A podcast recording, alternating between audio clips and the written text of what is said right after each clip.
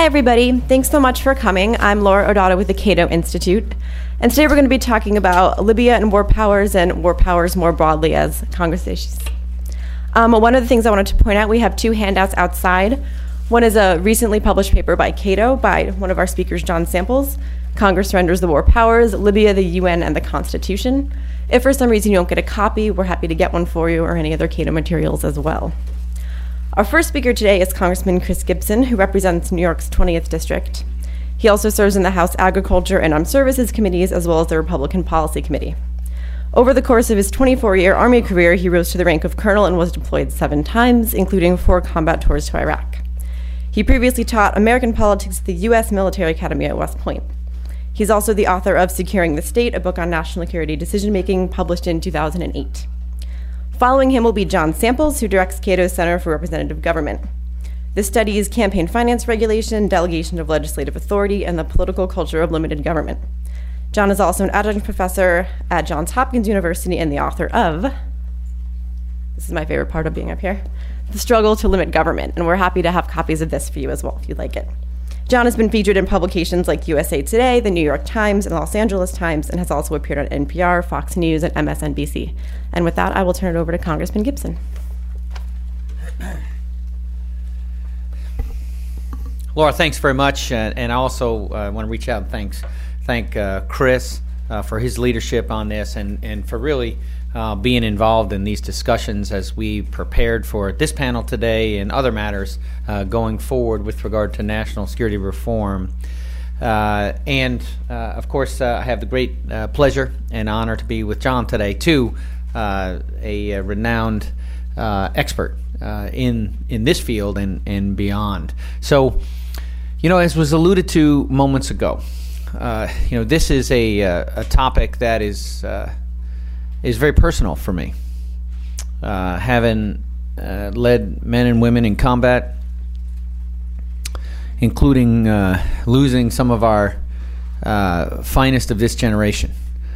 And so I, I, there are very few issues and decisions that rise up to this level.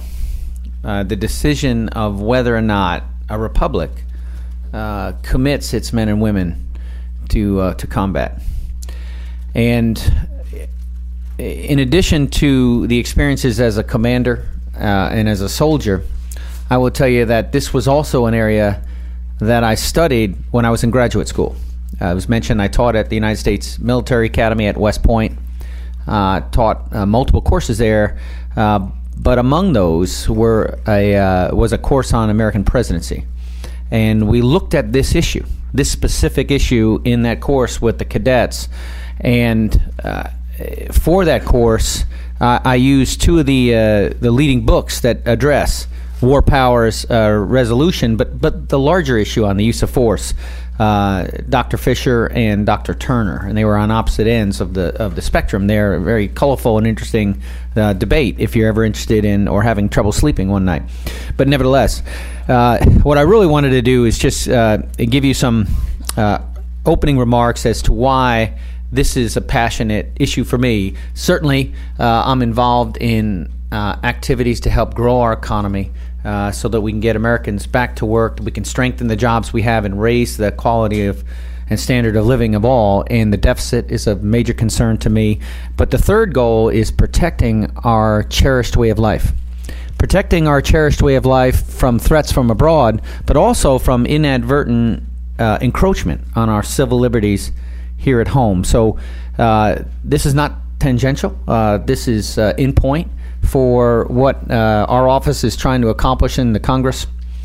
So let's talk about it. Uh, I mean, the uh, the title uh, of today uh, we hear beyond Libya or in relation to Libya. But let me say that, and I know that you probably have self selection bias if you're here. Uh, you probably know that this issue is much beyond Libya, and certainly much before uh, Libya, and and continues to be a major issue now.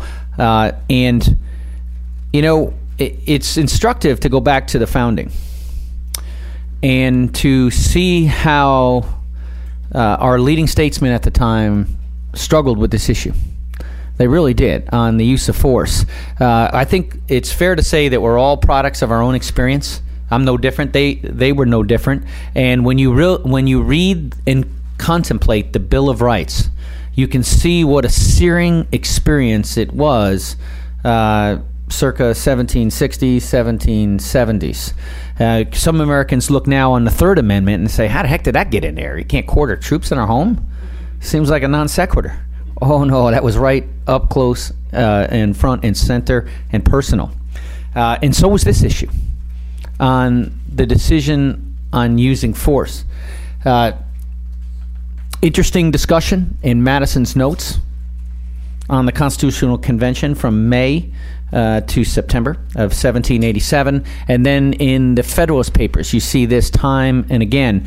The founders, quite frankly, viscerally, uh, would love to have hamstrung so that we didn't have a situation where the king where the new president would be like the king, King George. So much of the Bill of Rights a reaction to how King George treated us. But uh, cooler heads uh, prevailed there, and what they ended up doing is trying to strike a balance.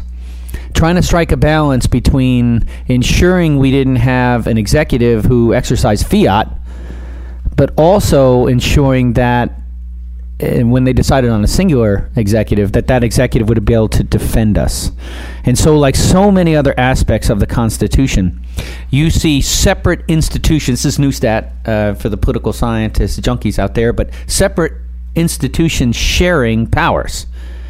Um, and if you wanted some uh, some more literature to to see this tension, I would recommend you look at Federalist Papers 69 and 70 uh, because this is where you get it. In '69, you see um, you see Hamilton, and it's I think it's important that it's Hamilton uh, because he was more the big government guy of the three that was writing the Federalist Papers, but he's making the case for why we would be able to have a balance in the new Constitution. He talks about comparing the, the, the, the, new office, which will be the presidency, in relation to the governor of New York and the King of England.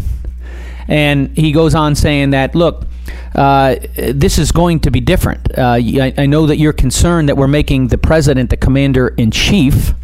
Uh, but you should think of the commander in chief, and this is directly from 69, as you would a first general or a first admiral commanding our forces because the people's representatives would be the one who would vote on declarations of war. So you see that in 69 it comes it's followed by 70 where you get energy in the executive so you do see the tension in the two federalist papers but I think it's important to note that our constitution set up our separate institutions to share power. Well then what was it like in that first generation when the leaders the framers actually had to live what it is uh, that they wrote. And I, I, think it's an important distinction or moment to look at uh, John Adams and then look at Thomas Jefferson, our second and third presidents, because they were politically uh, very much uh, had opposing philosophies, um, but yet they took the same actions when it relates to this central question. Uh, you had a situation where our sailors were impressed on the seas in the 1790s. Adams takes some actions in relation to his role as commander in chief, but then he comes to Congress and says, I need you to declare war if you want me to do more. The Congress doesn't declare war, but they do tell him to act as if a state of war existed. I bring that up because that's an important moment in our history. Those are our founders, and you notice that they did not declare war, but they said act as if uh, a state of war existed because occasionally in the parlance today, you'll hear folks who'll say that only a declaration of war. But that's not that that's not what happened uh, in the founding period. So it's important to note that there's both the declaration of war, there's the authorization to use force, and then there's that third category that the founders struggled with is an emergency. How do we defend ourselves? But that's Adams. Jefferson, it's the same thing. In 1802, he's dealing with pirates. Uh, and then he says, Look, if you want me to deal with this in Tripoli, nowadays Libya, come full circle in some respects, he says, uh, You know, you're going to have to give me authorization. And in both cases, the Congress comes forward with, with authorization. So I, I think that that's important and instructive for, for this dialogue here today. Now, beyond that, there's actually only been five times uh, in our country's history where we've declared war.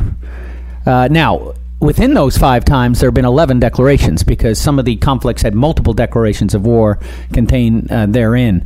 But um, it is my read of history, and it'll be interesting to see where John is on this. But what has happened in the 200 years plus is we have seen us move away from that founding principle of separate institutions sharing power on this solemn decision on the use of force and, and ever more consolidating that decision in the executive.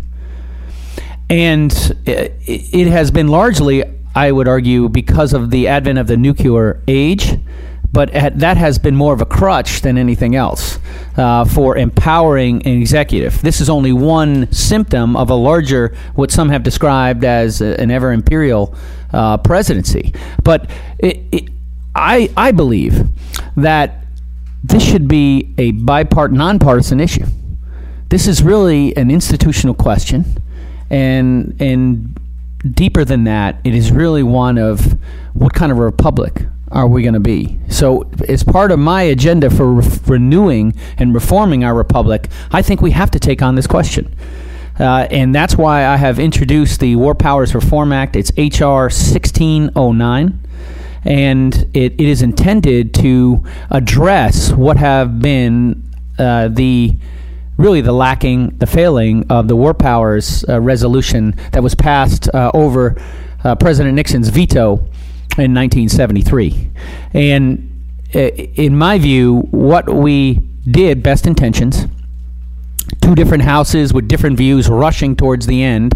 Uh, what they did is, is, is they inadvertently expanded presidential powers in the sense that it is it is believed that presidents can deploy our forces now for 60 to 90 days. Now, interestingly enough, that's not my read of the War Powers Act.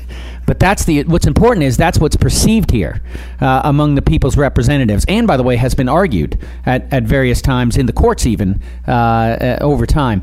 So, um, what the War Powers Reform Act does is it, it intends to close the big gaping hole uh, that was created by the War Powers Reform Act by we essentially do away with the sections of 60 and 90 days in the current War Powers Act, and we say, look clarifying on the front end the president he or she may deploy our forces into hostilities or imminent threat of hostilities in three circumstances. One, a declaration of war coming from the people's representatives. Two, an authorization to use force uh, from the people's representatives. Or three, a national emergency as uh, defined by an attack on the United States uh, or the imminent threat of attack and here, when we're talking about imminent threat, we're talking about an actual uh, operation that's uh, in the works to, to attack the United States. We're not talking about the build-up to Iraq in 2002. We're talking about a 9/11 style attack that is in the in the throes. So uh, now, well, what about the teeth to this? What the War Powers Reform Act says is that if none of those circumstances are met, then the president must first come to the Congress for authorization, or he or she may not obligate or expend funds to deploy our forces in hostilities or imminent threat of hostilities. And there's a budget in the new draft, which we're circulating today. We have actually, if you've been online and looked at HR 1609, we've actually refined it. There are 25 co sponsors right now. I'd be number 26. Uh, we have done some revisions to HR 1609 and look forward to dropping that uh, in the hopper here in the very near term. Uh, but uh, we also have a, a, budget point of order in this new revision that goes forward. So uh, I, I, think it's important that we do this, and I'm reaching out today. I was very excited to work with Cato on this. You may be surprised to learn that uh, that it had a very warm reception at Heritage how often do you see Cato and Heritage uh, working together? But uh, on an important issue such as this, uh, I hope to also get the uh, the support of Heritage and, quite frankly, beyond. Why not Brookings too? Why don't we bring everyone together on an important issue so that we can have the fundamental reform as we look to uh, the 21st century? So uh, I'm passionate to talk more about this, but in the interest of time, uh, now that I've sketched out some of the historical background uh, and also the major provisions in the War Powers Reform Act, why don't I yield and uh, hear from my colleague? Thank you.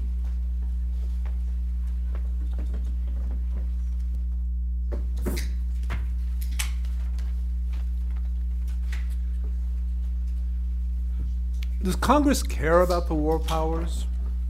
Does Congress, as a group, as an institution, do they care about the obligations they have under the Constitution?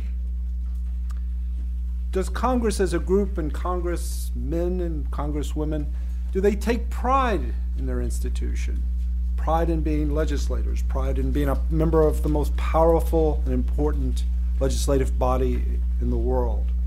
Do they have that kind of pride that James Madison thought would always go with being a legislator, that went with him being a legislator in the first Congress?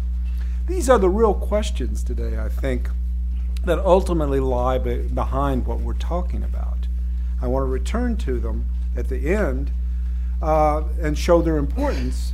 But first, let me deal with some of the issues, some of which have, uh, Congressman Gibson has already dealt with, uh, and then go from there and return to thinking about these questions because again I think these are the crucial ones ultimately that have to be answered by Congress itself.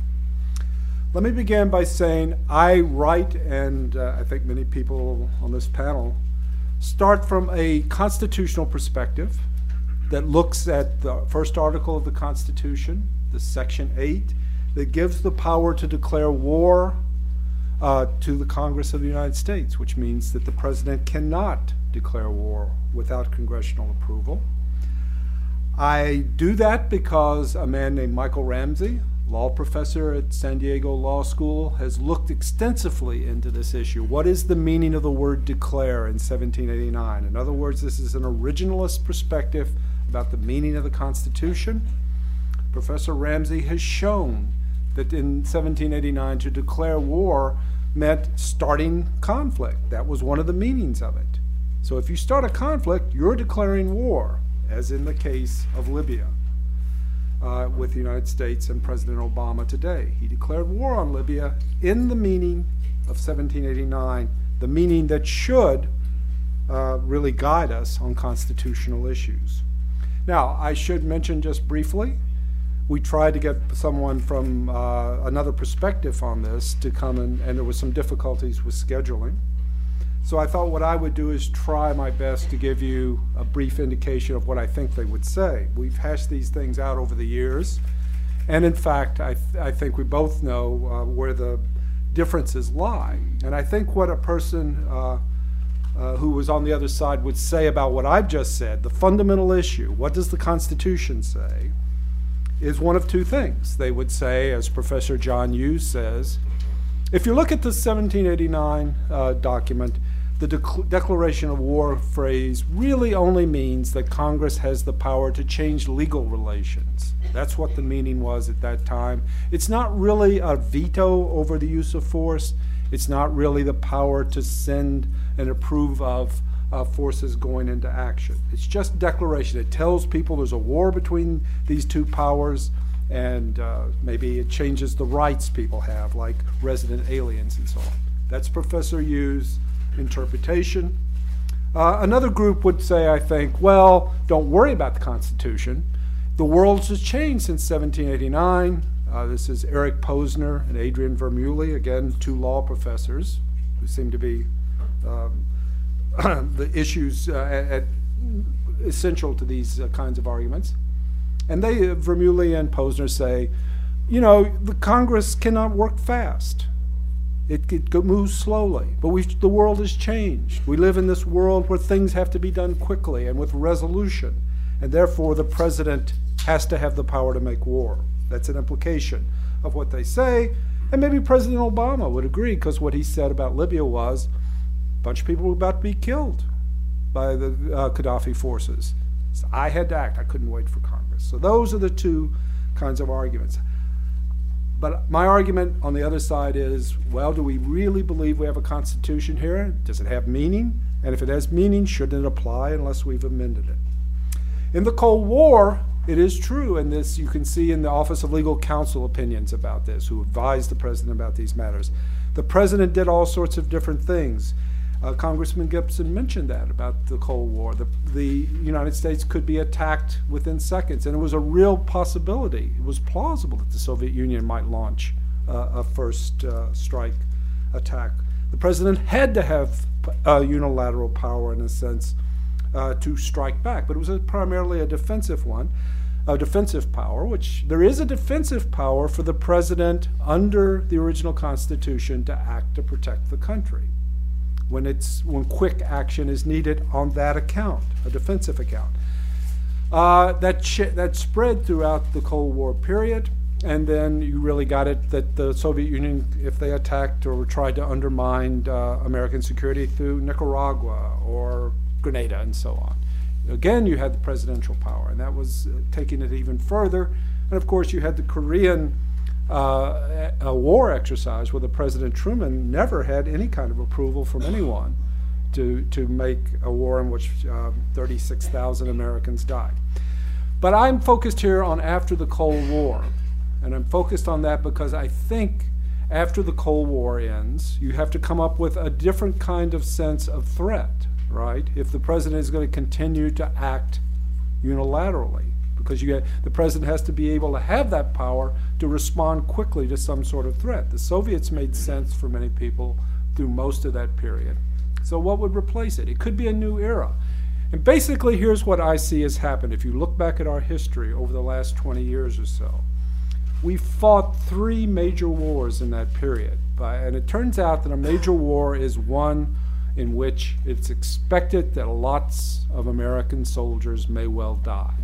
There's going to be a lots of combat deaths. That's two Gulf wars, two wars with Iraq, basically, and a war with Afghanistan. Now, what do all of those share in common? They were all approved by Congress. They may not have been may not have been a declaration of war, but there was an authorization, and there was to some measure a debate. Now, were these uh, perfect? Were they even perhaps what James Madison or Thomas Jefferson would have wanted? Maybe not. But there was an authorization. At the same time, during this 20 year period, we have fought a number of limited wars.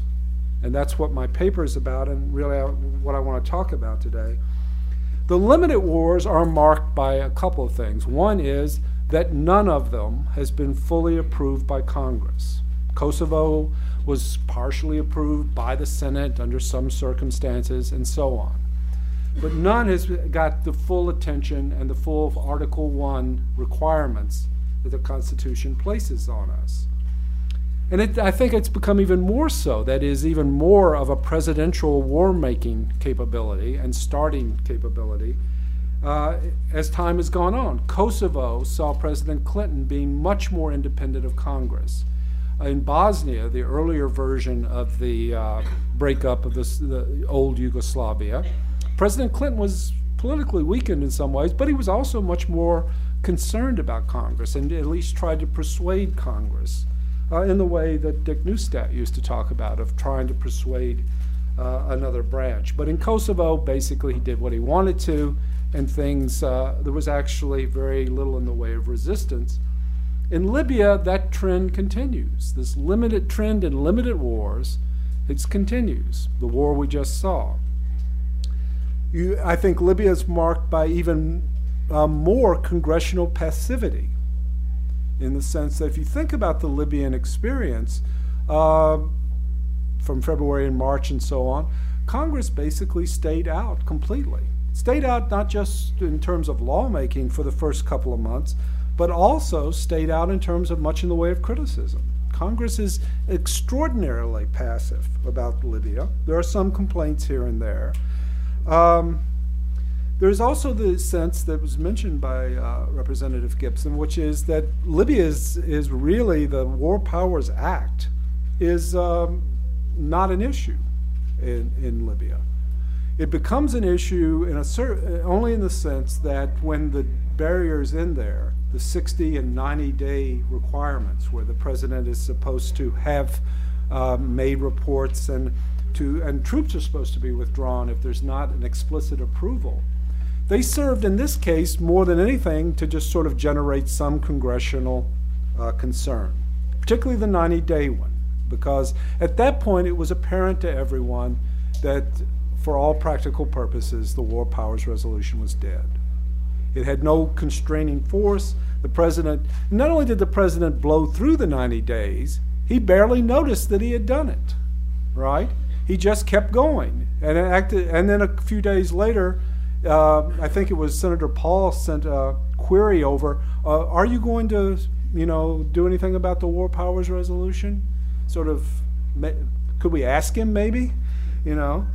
Um, I think the other thing about Libya that is uh, striking is that ultimately the president uh, sought legitimacy from the war, for the war, and keep in mind, and according to my point of view and a constitu- what I take to be a constitutional point of view, what makes the use of force lawful, what makes it legitimate, is that under the Constitution, Congress approves. The president wants and Congress approves, and then co- the president makes war. Uh, that did not happen here, but President um, uh, Obama sought legitimacy by his own account for the war from groups like the Arab League and the United States United Nations Security Council. Arguably, it was these institutions, external institutions to the, to the United States, that had a veto over American war making. Uh, through the course of the war, eventually, when there was some uh, dissent well two to three months in, there was a sense the president himself and the president's lawyers said that the war in Libya was legitimated by the, the uh, United UN Security Council resolution uh, permitting the use of force. Now, that resolution itself reflected an earlier open ended commitment from the United States and the interpretation of that from high level members of the, the uh, administration from a UN sponsored uh, resolution to protect civilians from their government, the so called responsibility to protect doctrine. So, in a sense, what you have here on one level is a replacement of one kind of legitimation through Congress in the United States with another, which is through the UN Security Council and also powerful regional actors. Now, you can see why they wanted this because they were afraid, to, again, to, to provide an argument on the other side, they were concerned that the U.S. use of force would be seen, particularly in the Muslim world, as being uh, oppressive or simply in the self interest of the United States. So they were seeking out legitimacy from these institutions and saying, no, this is not just the United States pursuing its interest, it's some more general good. However, um, there's a couple of things about this. I think our first impression about this, many people at least that I know, the first impression is to say this isn't a big issue, that all that was happening was President Obama ultimately decided that he wanted to uh, be involved in the Libyan conflict. And this, uh, the UN and so on, was sort of eyewash. It was sort of a justification for that, right? But he decided first, and then he got the justification later. However, it has been President Obama is not the first uh, American president to claim the legitimacy from the UN Security Council.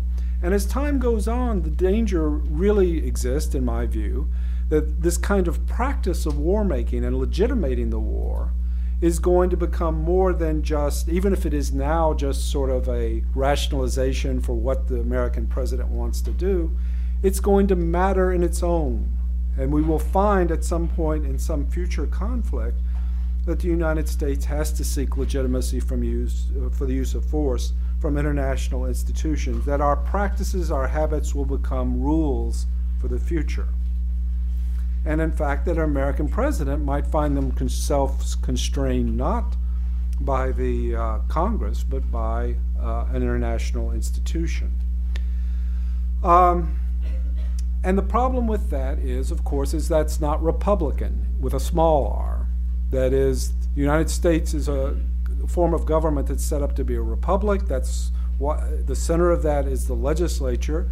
Taxpayers pay taxes, they consent, uh, and their government uh, actually is responsible to them.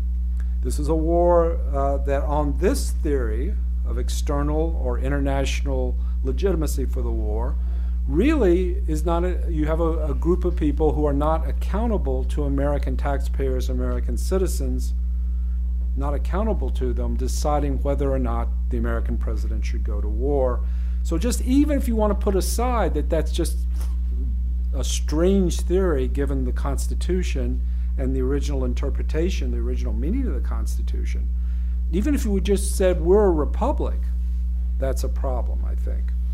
Now, I should say one other thing about limited wars, which is the executive actually here is not unbound, I don't think. That is, I don't think the executive, if you look at these limited wars going back to 1991 or so, uh, beginning in Somalia, really, you don't, what you don't find is the president can do anything he wants to. The president is constrained in one important way. If you look at it, these limited wars cannot involve uh, beforehand a strong expectation that there's going to be American combat deaths. Think about it. Even in the Yugoslavian crisis, where there was one sort of training death, President Clinton said at the end of it, and similar things to what President Obama says, which is nobody got killed.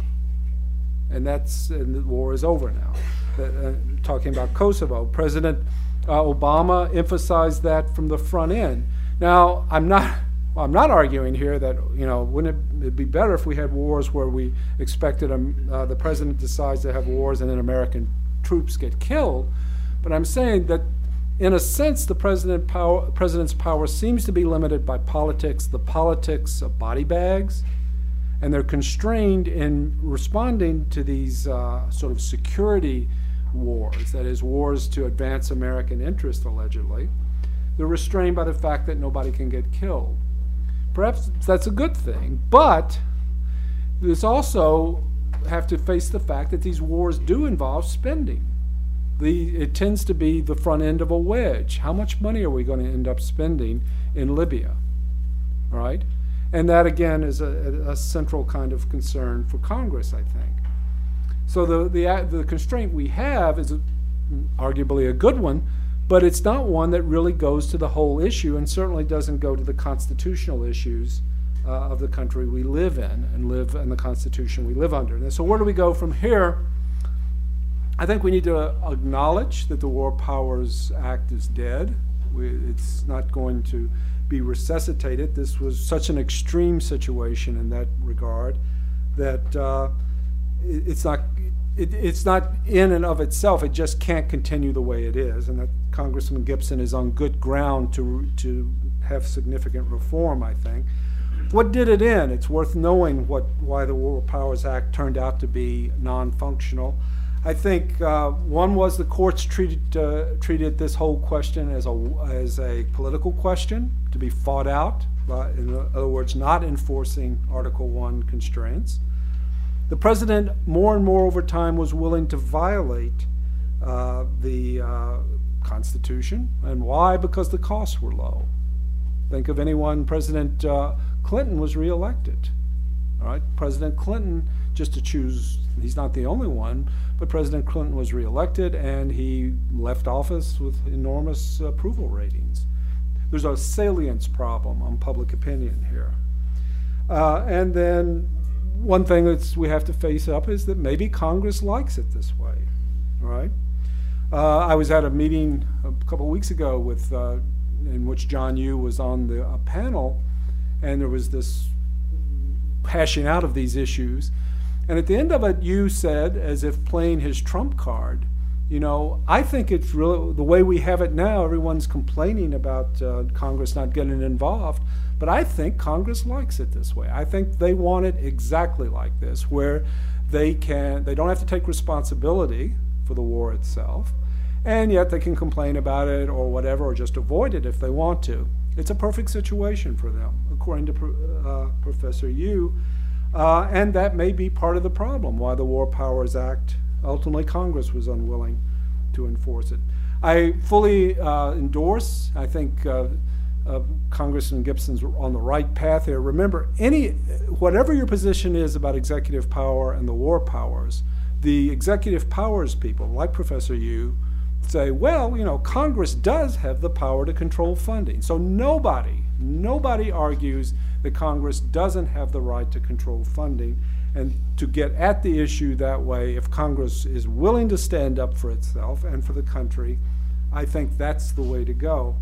I, in the paper, I discuss how criticism from Congress can have an effect on the executive. The pro- and it does have, there's some evidence from political science that it has effects. The problem here is this is the wrong way to go in some respects, constitutionally. That is to say, uh, the Congress is not, I think uh, Senator Paul has this right.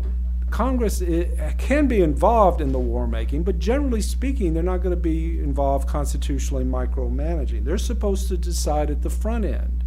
But it is true that apart from everything else, they do have had some effect on presidents in this regard. That is, by criticism, by holding hearings, by affecting public opinion. The other thing I would say is Congress should be confident about itself and public opinion, which you don't really see at all in these situations. The most surprising thing I found in studying this 20 year period since the end of the Cold War is that time and time again, the pollsters go out there and say, Do you want in uh, Kosovo, in Bosnia, in Haiti, wherever, do you want the president just to use force for American interest or whatever the terms were, or do you want Congress to approve of it? And the, the returns are remarkable here. It was never less than 60%, and sometimes as high as 75 or 80% of the public saying, we want Congress to be involved. The public on this issue, in this period at least, is much more uh, supportive of what I would call the constitutional uh, path toward war than, and I think Congress should know that and should be confident about their position in demanding more from the president. And a couple of final points. I would say this whole business of international legitimacy needs to be talked about and put on the agenda uh, and denied. And I think members of Congress will have an easy time doing that. Um, and I also think it would be good for it to have a congressional resolution that simply denies the responsibility to protect. The responsibility to protect is kind of a nebulous, non law like kind of, well, maybe we agreed to it, maybe we didn't that came out of a UN uh, uh, organization, a meeting over a year or so. It's not clear that we, it's certainly not a treaty of the United States, but it would be valuable if Congress said directly, uh, we do not endorse this, it is not a treaty of the United States, and at least in that regard, you will take away some of the appearance of legality for uh, these kinds of. Otherwise, you do run the real risk that you're going to be continually involved. The president has a reason to exercise power for these limited wars.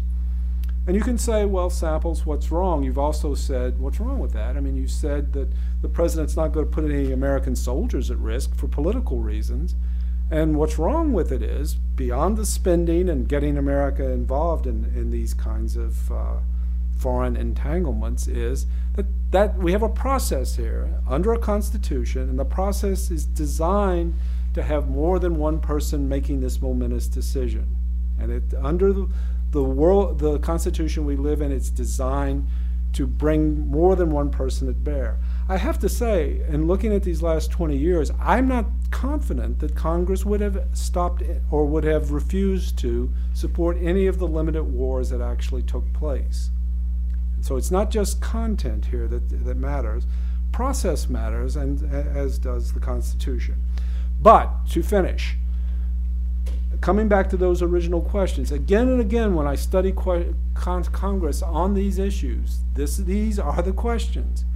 Congress can do it, but it's got to step up. Congress is on solid ground in, in its exercise of the war powers, in taking joint responsibility that was mentioned by Congressman Gibson but they've got to do it. And to some extent, I think it comes down to this question of you're a legislator, you're a member of Congress. It's a great body. Do you take pride in that? You're supposed to fight your part of this battle. You're supposed to constrain the president. Can you do that? Uh, I- and so finally, I'd like to thank uh, Congressman Gibson and his staff for setting all, up all of this. It's really great to know that there is a member out there that cares about these process issues. Uh, I couldn't help but, uh, we seem to know a lot of the same people. About 20 years ago, I was working with Dick Neustadt on a project about covert action at that time, and I, the thing came to my mind was, this is about covert action. Dick saying uh, he, he was a great guy and a great political scientist. He said, uh, "Let's see if we can find ways to constrain these guys," and that's the basic idea. And it also, you know, Dick Neustadt was a liberal Democrat. There may be cross-partisan uh, possibilities here, and, and it's great to hear Congressman Gibson mention Brookings, which I think is a possibility. Thank you.